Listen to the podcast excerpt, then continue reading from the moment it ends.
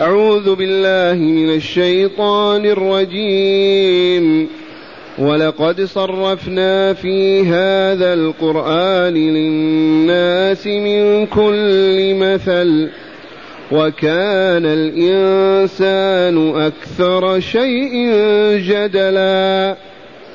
وما منع الناس أن يؤمنوا إذ جاءهم الهدى ويستغفروا ربهم ويستغفروا ربهم إلا أن تأتيهم سنة الأولين أو يأتيهم العذاب قبلا وما نرسل المرسلين إلا مبشرين ومنذرين ويجادل الذين كفروا بالباطل ليدحضوا به الحق واتخذوا آياتي وما أنذروا هزوا ومن أظلم ممن ذكر بآيات ربه فأعرض عنها ونسي ما قدمت يداه. إنا جعلنا على قلوبهم أكنة أن يفقهوه وفي آذانهم وقرا.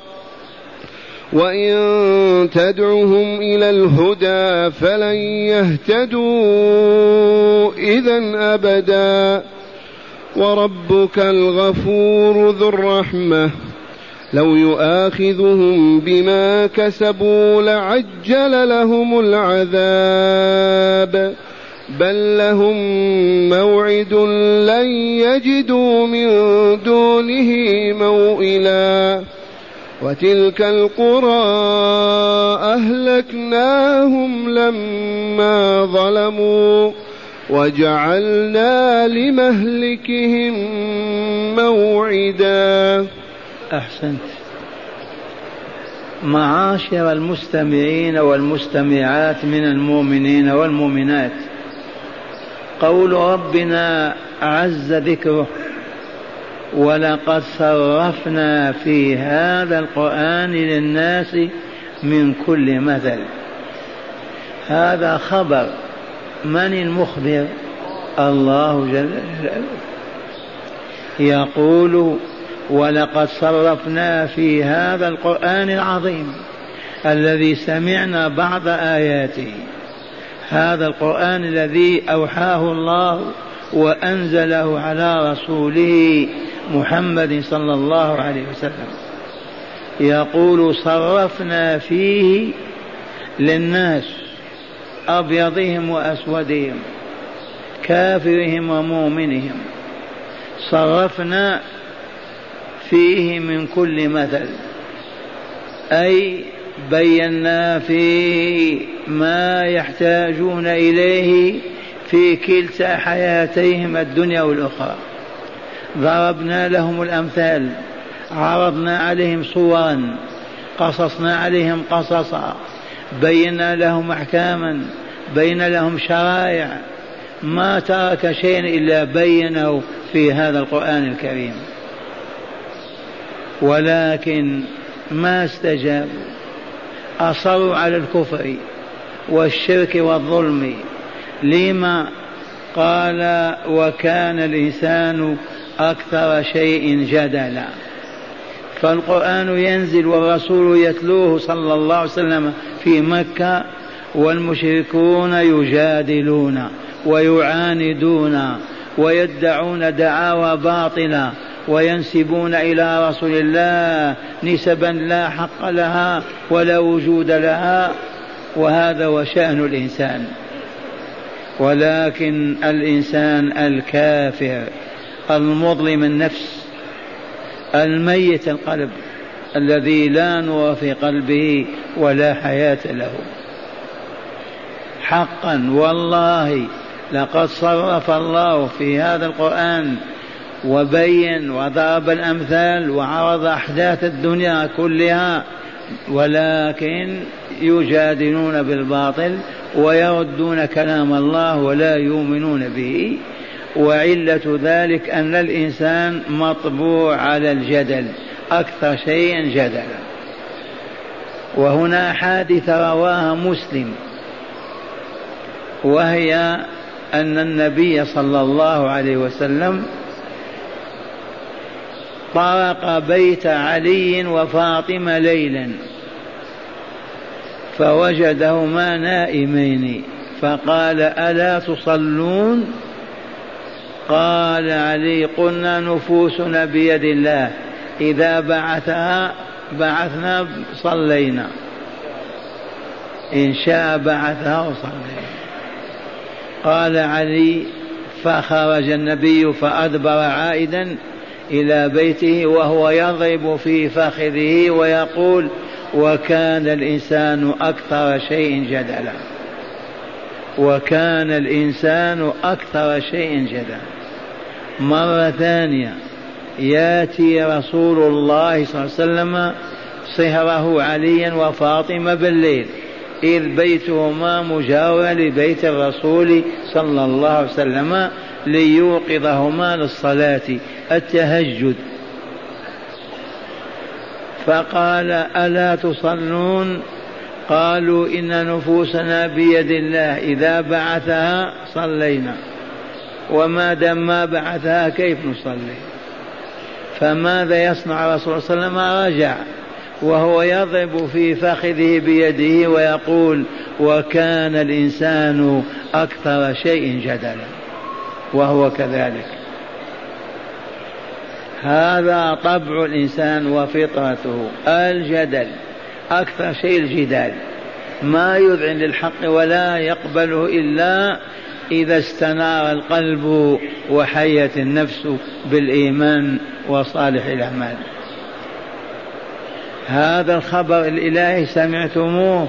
يقول تعالى مخبرا ولقد صرفنا في هذا القرآن العظيم الذي بين أيدينا للناس كلهم من كل مثل من كل صفة عجيبة غريبة تهدي الناس إلى الحق والهدى ولكن ما آمن إلا القليل لأن أكثر الناس الجدل هو طباعهم. وكان الإنسان أكثر شيء جدلا. الآية الثانية يقول تعالى خبر آخر وما منع الناس أن يؤمنوا ويصدقوا ويشهدوا أن لا إله إلا الله وأن محمد رسول الله ويدخل في الإسلام ما منعهم أن يؤمنوا إذ جاءهم الهدى. والهدى هو هذا القرآن الكريم والرسول يبينه وهو هدى يهدي المؤمنين إلى دار السلام يهديهم إلى الصدق والوفاء والطهر والصفاء في الحياة الدنيا قطعا هدى. ويستغفروا ربهم لأنهم مشركون كافرون ظالمون مجرمون. وقد جاءهم الهدى وعرفوا أنهم ظلم كفر مشركون. المفروض يستغفروا ربهم. ما منعهم أن يؤمنوا ويستغفروا؟ قال ما منعهم إلا أن تأتيهم سنة الأولين. ينتظرون العذاب الذي ينزل بهم. كما نزل بالسابقين عاد وثمود وما إلى ذلك. وما منع الناس أن يؤمنوا إذ جاءهم الهدى أي شيء منعهم ويستغفروا ربهم؟ اللهم إلا أنهم مهيئون للعذاب في الدنيا والآخرة. إلا أن تأتيهم سنة الأولين. فكان الله عز وجل يبعث الرسول فإذا رفض الناس الإيمان وأصروا على الكفر والشرك عام بعد عام عشر سنين ينزل بهم نقمته عذاب الإبادة والاستئصال. فهؤلاء في مكة ماذا ينتظرون سوى هذا؟ وبالفعل ما آمنوا حتى أتاهم العذاب في بدر وهلكوا عن آخرهم. وكانوا سبعين مشركا من الطغاة المعاندين المعنيين بهذه الآية. هكذا يقول تعالى مخبرا معلما وما منع الناس أن يؤمنوا إذ جاءهم الهدى ويستغفروا ربهم. ما المانع عن الإيمان واستغفار الله ليغفر ذنوبهم الماضية؟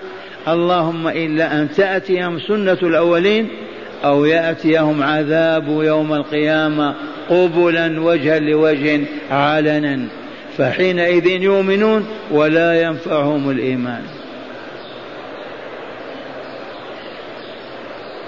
ثم قال تعالى وما نرسل المرسلين إلا مبشرين ومنذرين. فالرسول ما هو ملزم بأن يهتدي الناس على يديه. ما هو ملزم بأن يدخل الناس بالقوة في الإيمان والإسلام؟ لا يملك هذا وما هو بمكلف به؟ وهذا شأن كل رسل الله. ما كلف الله رسولا وألزمه بهداية أهل القرية أو المدينة أو الإقليم ابدا. ما عليه إلا البيان فقط. فمن آمن نجا ومن كفر هلك. وما نرسل المرسلين إلا مبشرين ومنذرين ذي مهمتهم. يبشرون المؤمنين العاملين للصالحات بسعادة الدنيا والآخرة وينذرون الكافرين والمشركين والظالمين بخزي الدنيا وعذاب الآخرة. ذي مهمتهم. هذا خبر الله. وما نرسل المرسلين إلا مبشرين ومنذرين. لا نرسلهم من أجل أن يهدوا الناس ويدخلوهم في الإسلام. هذا ما يملكونه. يملكه الله عز وجل ووضع له سنن. إذا اتبعت اهتدى من اهتدى وضل من ضل. هكذا يقول تعالى معلما لنا وما نرسل نحن رب العزة والجلال الرسل أو المرسلين إلا مبشرين ومنذرين. هل تعرفون عدد الرسل؟ ثلاثمائة وأربعة عشر رسولا. احفظوا هذا. عدد الرسل كم؟ ثلاثمائة وأربعة عشر رسولا على عدة قوم طالوت الذي قاتلوا جالوت وانتصروا عليه. وعلى عدة أصحاب بدر من المؤمنين إذ كان عدد أصحاب بدر ورسول الله عليهم ثلاثمائة وأربعة عشر مجاهدا. هذا اتفاق إلهي. قوم طالوت ثلاثمائة وأربعة عشر عدد الرسل ثلاثمائة وأربعة عشر عدد قوم بدر رجال بدر ثلاثمائة وأربعة عشر. والرسول ما هو الذي يرسله الله برسالة إلى قوم من الأقوام. يرسله الله اذهب إلى بني فلان تحمل رسالة الهدى الهدى والنور إليهم. هذا الرسول. وأما النبي فالأنبياء مئة ألف وأربع وعشرون ألف. كذا يقول أهل العلم. مئة وأربعة وعشرون ألف نبي. واعلموا أن كل رسول نبي. والله العظيم. وليس كل نبي رسولا كونه نبي نبأه الله فإذا أرسله إلى قوم كان رسولا. إذا ما أرسله نبأه في نفسه فهو نبي وليس برسول ويجمع النبي على أنبياء والرسول على رسل وعلى مرسلين. جمع تذكير. مذكر السالم. وما نرسل المرسلين إلا مبشرين ومنذرين لا لشيء آخر. لا ليقيموا دولة ولا ليبنوا أرض ولا ولا. رسالتهم مبشرين ومنذرين يبشرون المؤمنين بالعاقبة الحسنى وينذرون الكافرين بالعاقبة السوء. إلا مبشرين ومنذرين. ثم قال تعالى ويجادل الذين كفروا بالباطل ليدحضوا به الحق. واتخذوا آياتي وما أنذروا هزؤا أبو جهل عقبة بن معيط الأخنس بن شريق أولئك الطغاة. هكذا يقول تعالى وما نرسل المرسلين إلا مبشرين ومنذرين. ويجادل الذين كفروا بالباطل. لو جادلوا بالحق قبل منهم. لو جادل بالصدق قبل لا بالباطل والكذب. ويجادلون. لماذا ليدحضوا به الحق نعم ويجادل الذين كفروا. يجادلون بالحق أم بالباطل؟ إلى الآن. والله ما يجادلون إلا بالباطل. الآن الكفار لا علم لهم ولا معرفة لا يعرفون الحق أبدا. ولكن لو تأملوا لو تفكروا لو تذكروا لعرفوا الحق وعرفوا أنه لا يستحق أن يعبد إلا خالق هذه الأكوان ومدبر هذه الأمور. لو تأملوا وتدبروا لعرفوا ولكن معرضون لا يعرفون ولا يعلمون.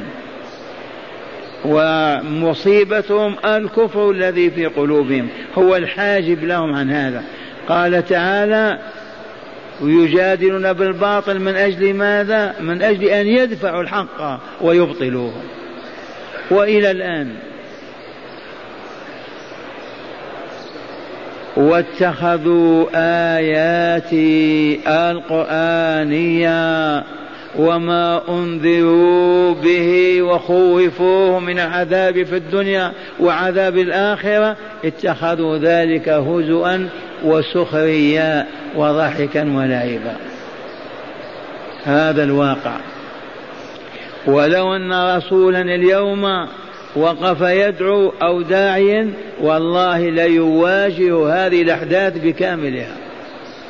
لا تقول البشرية ترقت وتفعل يجادلونه بالباطل ليدحروا الحق. وقد عرفتم الاشتراكيين والشيوعيين ماذا كانوا يقولون. إلى الآن لا يعترفون بأن الإسلام دين الله وأنه لا سعادة إلا به ولا نجاة إلا به وأن ما عداه كفر وباطل وظلم وشر وخبث وفساد. إلى الآن ما يعترفون. وإذا دعوتهم يجادلونك بالباطل ليدحضوا هذا الحق ولا يقبلوه. هذه أخبار الله وكلها صدق. واتخذوا آياتي القرآنية وما أنذروا به هزءا وسخريا. ثم قال تعالى ومن أظلم ممن ذكر بآيات ربه فأعرض عنها ونسي ما قدمت يداه. والله لا أظلم من هذا على الأرض. ومن أظلم هل هناك أظلم من هذا؟ ممن من عبد ذكر بآيات ربه القرآنية أو الكونية. ارفع راسك إلى السماء واسأل من رفعها. ضع راسك الأرض واسأل من أوجدها. انظر إلى نفسك واسأل من أوجدك.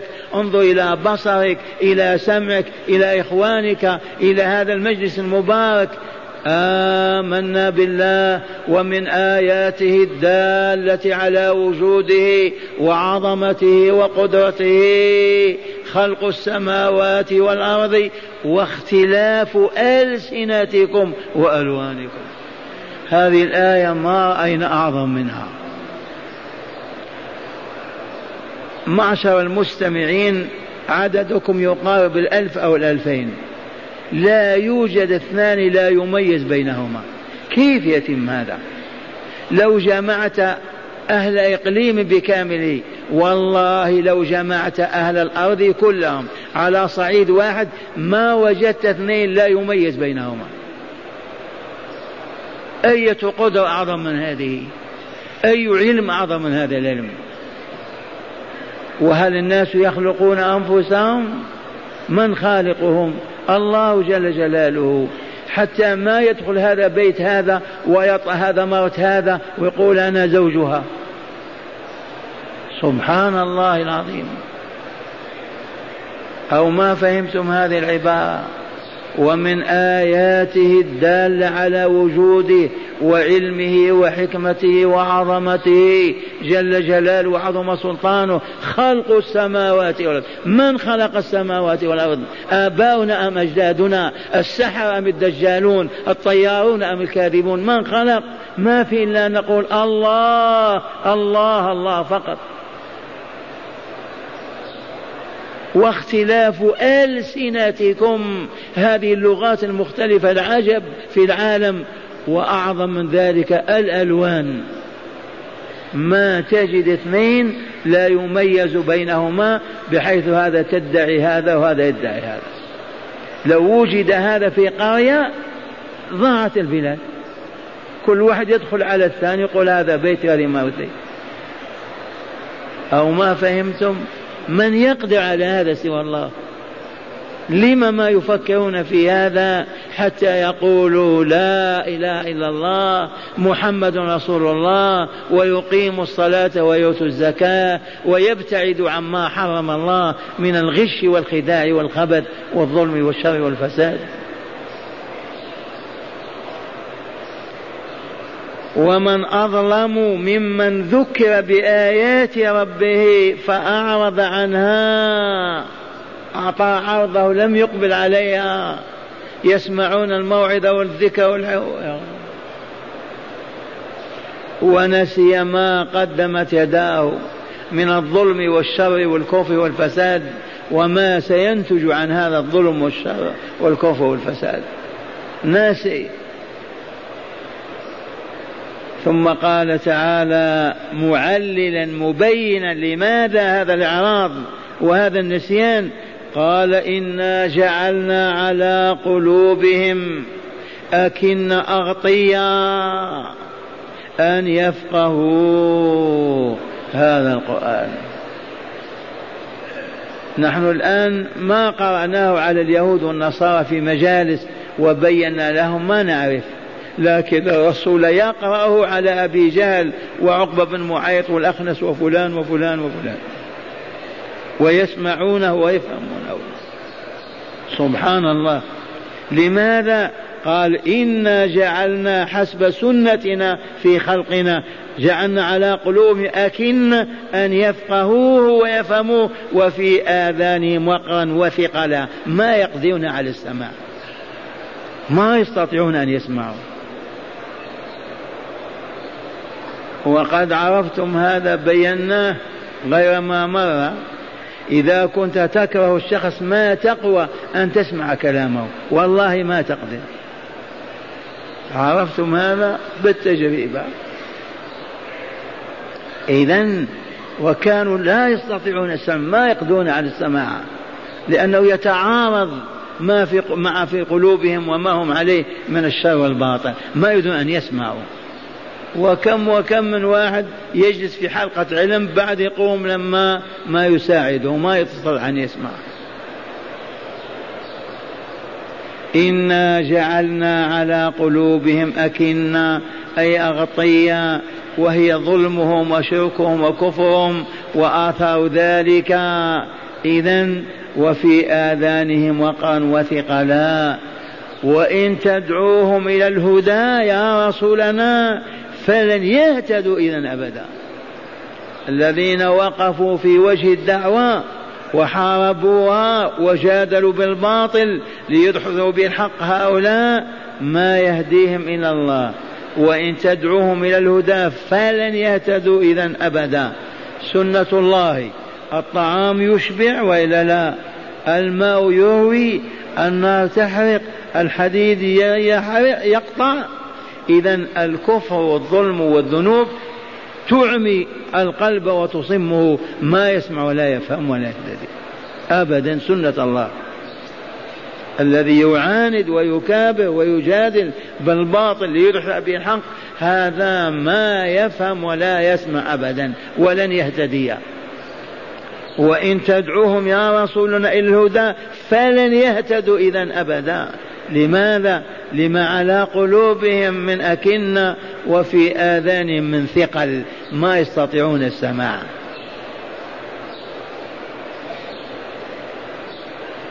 ثم قال تعالى وربك ذو الرحمة وربك الغفور ذو الرحمة. وربك يا رسول الله من ربك؟ صاحب المغفرة والرحمة. صفتان عظيمتان مغفرة ورحمة يغفر الذنوب ويرحم الإنسان. هذه الصفة من يحصل عليها؟ وإن كانت لبعض المؤمنين صفة تكون كصفة الله عز وجل؟ حاشا وكلا. وربك الغفور لذنوب عباده يعيش المرء سبعين سنة وهو في الشرك والكفر والظلم والخبث والنتن والعفون فيشهد أن لا إله إلا الله وأن محمد رسول الله ويغتسل ويصلي يمحى ذلك كله والله ما يطالب به. أبدا ولا يسأل عنه. هذا هو الغفور وإلا لا؟ غير الغفور يحاسب على ما مضى كامل ليجزيه به. ولكن الله هو الغفور ذو الرحمة الواسعة التي وسعت كل شيء.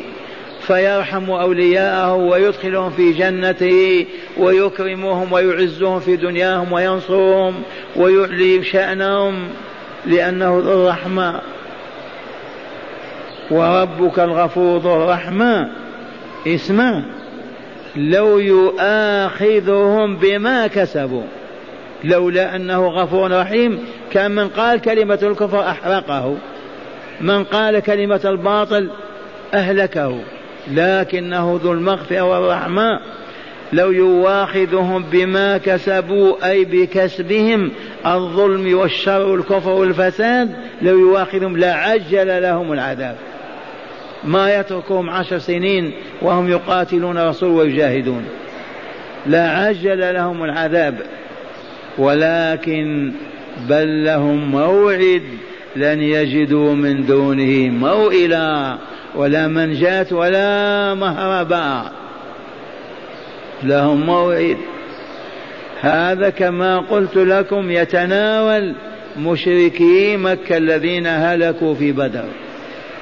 سبعون صنديدا هلكوا عن آخرهم. كلا كل واحد طاغية من الطغاة. بل لهم موعد لن يجدوا من دونه مهربا ولا ملاذا أبدا. لا بد وأن يحق يحق بهم.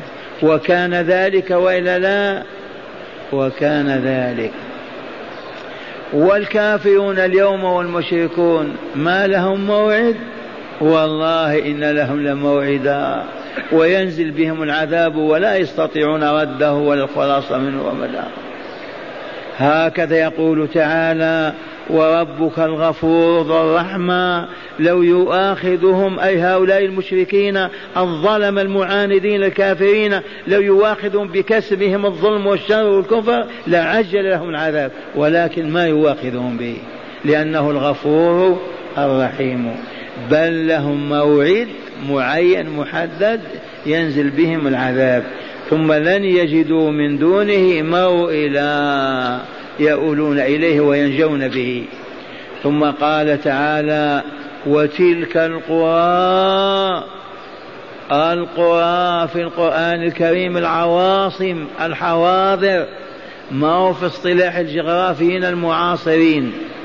القرية الجامعة الحاضرة المدينة. إذا سمعت كلمة قرية في القرآن معناها المدينة. ويكفيك قول الله أم القرى لينذر أم القرى ومن حولها. من هي أم القرى هذه؟ أم العواصم؟ مكة المكرمة. مكة.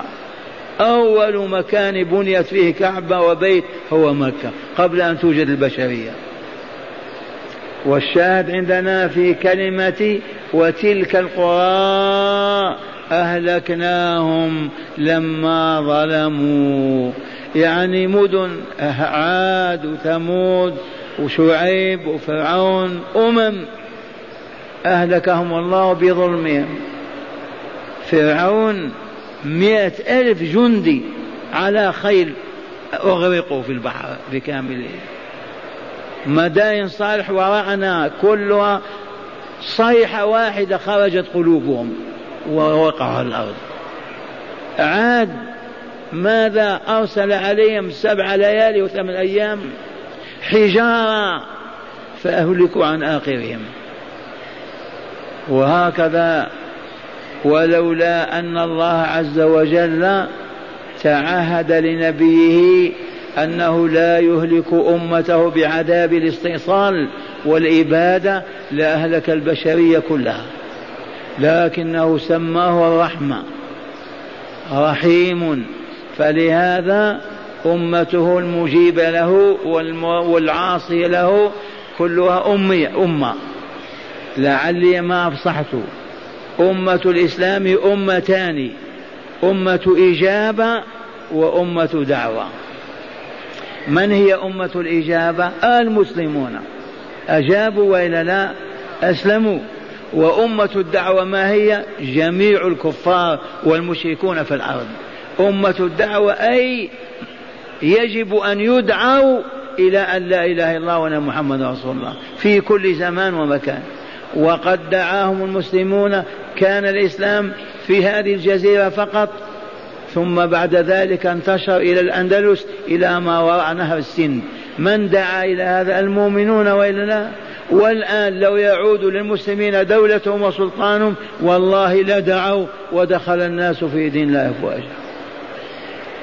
لكن دعنا من هذا. وتلك القرى أهلكناهم لما ظلموا.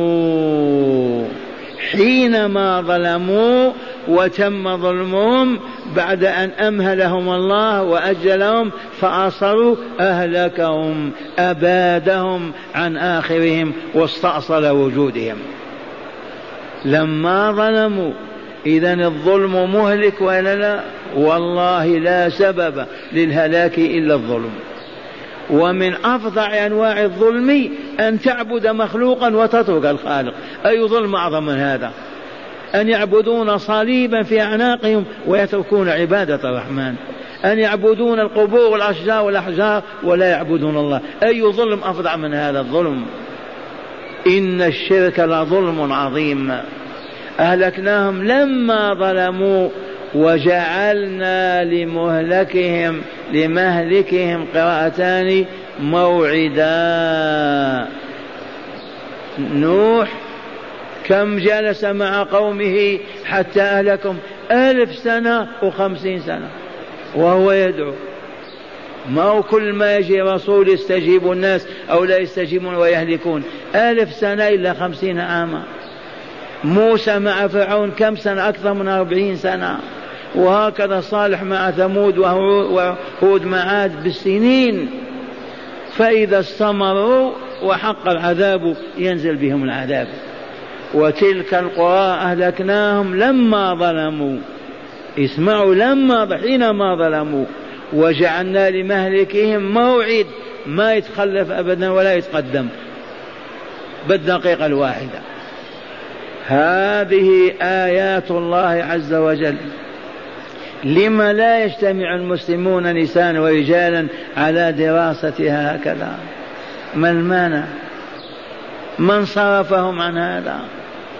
أسألكم بالله ما فهمتم كلام الله الآن؟ واضح. لكن صرفونا ومنعونا عنه وقالوا تفسير القرآن صوابه خطأ وخطأه كفر والعياذ بالله. حاشية الحطاب على خليل موجود في هذا. تفسير القرآن صوابه خطأ. من يقوى على أن يفسر؟ وخطأ كفر. إذا أخطأ في تفسير آية كفر والعياذ بالله. هذا قانون إجرام وضعوه ليصرفوا المؤمنين والمؤمنات عن كلام الله عز وجل. لا يتدبرونه ولا يتفكرون فيه ولا يتأملون. اسمعوا الآيات مرة ثانية. ولقد صرفنا في هذا القرآن للناس من كل مثل. وكان الإنسان أكثر شيء جدلا. وما منع الناس أن يؤمنوا إذ جاءهم الهدى ويستغفر ربهم. اللهم إلا أن تأتيهم سنة الأولين أو يأتيهم العذاب قبولا. وما نرسل المرسلين إلا مبشرين ومنذرين. ما كلفناهم بهداية الناس لا يقدرون على ذلك فقط يبشرون المؤمنين وينذرون الكافرين مبشرين ومنذرين ويجادل الذين كفروا بالباطل. هل الكافر يجادل بالحق؟ في أي زمان ومكان من أين له الحق وما عرفه؟ بالباطل ليبقى على كفره. ويجادل الذين كفروا بالباطل لماذا؟ ليدحضوا به الحق حتى يبقى لهم كفرهم وشركهم وخبثهم وفسادهم. واتخذوا آياتي وما أنذروا هزؤا أخبر تعالى بالواقع. اتخذوا آيات الله وما أنذروا به من العذاب هزءا وسخريا على عهد رسول الله وإلى اليوم وإلى يوم القيامة. ومن أظلم ممن ذكر بآيات ربه فأعرض عنها. في أظلم من هذا؟ والله لا أظلم من هذا. أعرض عن آيات ذكر بها ليعبد الله وحده ويؤمن به وبرسالاته فيعرض وينسى ما قدم يده من الخبث والشر والفساد. علة هذا الإعراض. بعد التذكير قال تعالى إنا جعلنا على قلوبهم أكنا أن يفقهوا وفي آذانهم جعلنا أيضا ماذا؟ وقرا ثقلا. وذن ثقيلة الآن الثقيل الأذن ما يسمع. ثقل في أذنه. فلهذا ما استجابوا. وإن تدعوهم إلى الهدى فلن يهتدوا. إذا مع هذا أبدا. مع أن قلوبهم مغطاة وآذانهم ثقيلة لو تدعوهم ما يستجيبون أبدا. ما يهتدوا.